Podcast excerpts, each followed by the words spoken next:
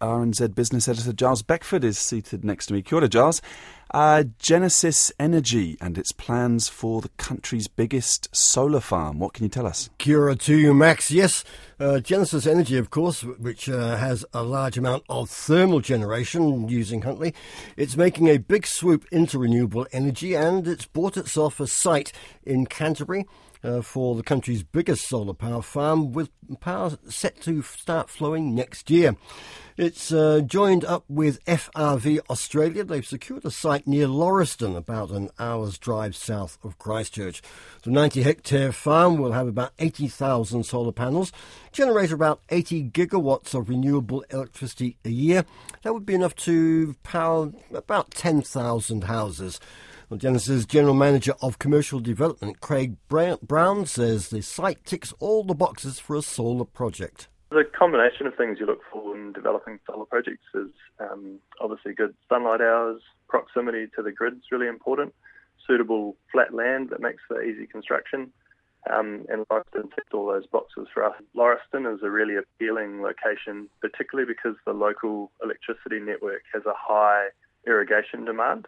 So the peak electricity demand for the local network is actually over summer when all the irrigation load comes on, which correlates really well with the production output of a solar farm.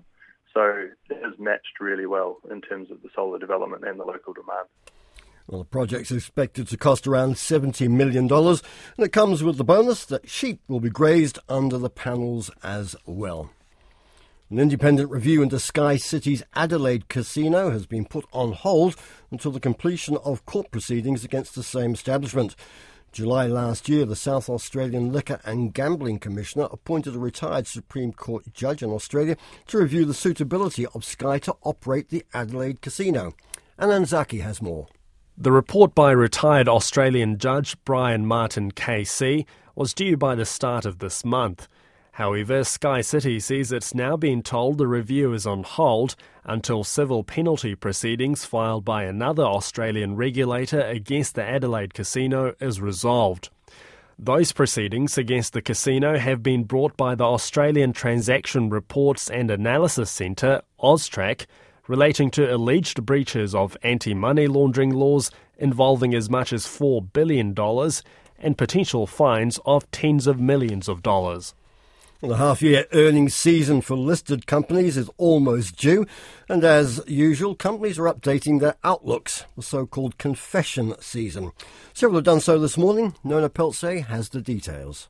Online donations firm and takeover target Pushpay has narrowed its underlying earnings forecast to between $55 and $57 million, with revenue growth for the past year and the year ahead, as well as lower debt levels. The report comes ahead of a shareholder vote early next month on a $1.5 billion New Zealand dollar takeover offer, which is backed by its directors. An independent report says the offer price is fair, but at a lower end of what the company's worth. Residential property developer Winton has trimmed its full-year profit forecast by 17% as last month's heavy rain hit building work. It now expects between $72.4 million and $82.4 million, still more than double the year before. It says any unrealized profits this year will go into next year's accounts. Measuring software company Ike GPS says revenue for the year-to-date is more than double a year ago, while its margins are up by half. The Reserve Bank of Australia has its first rate review of the year this afternoon. Expectations are it will raise its benchmark rate by 25 basis points to 3.25%.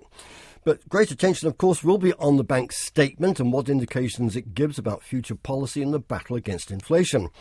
Last week, three heavyweight central banks, the US Federal Reserve, Bank of England and European Central Bank, raised their interest rates and let it be known that they weren't done with more hikes to be expected.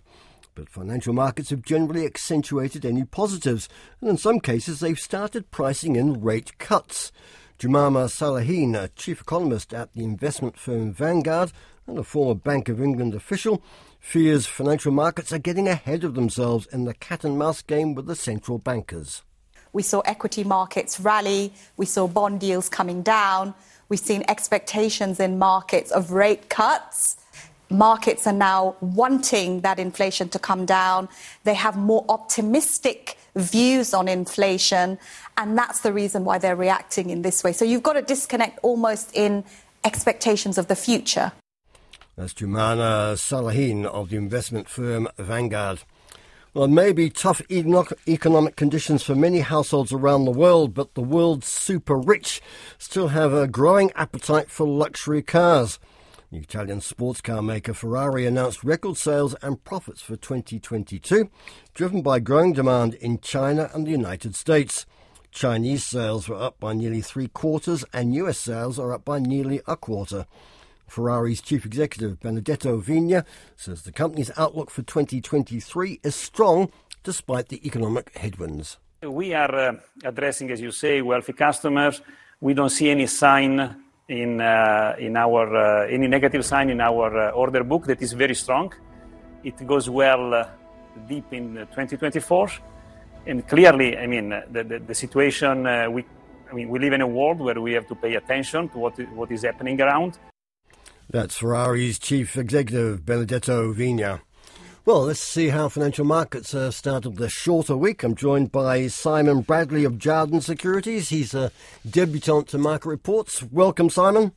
Good afternoon, Giles. Thank you for having me. Thank you for joining us. Let's have a look at the local market. First of all, how's local shares going? Yeah, certainly. Look, with the NZX closed yesterday for Waitangi Day, we're seeing our market play catch up to offshore global moves lower. That's in the aftermath of the bumper US labour data that was out late last week. The NZX 50 is down 48 points or minus 0.4% at 12,148.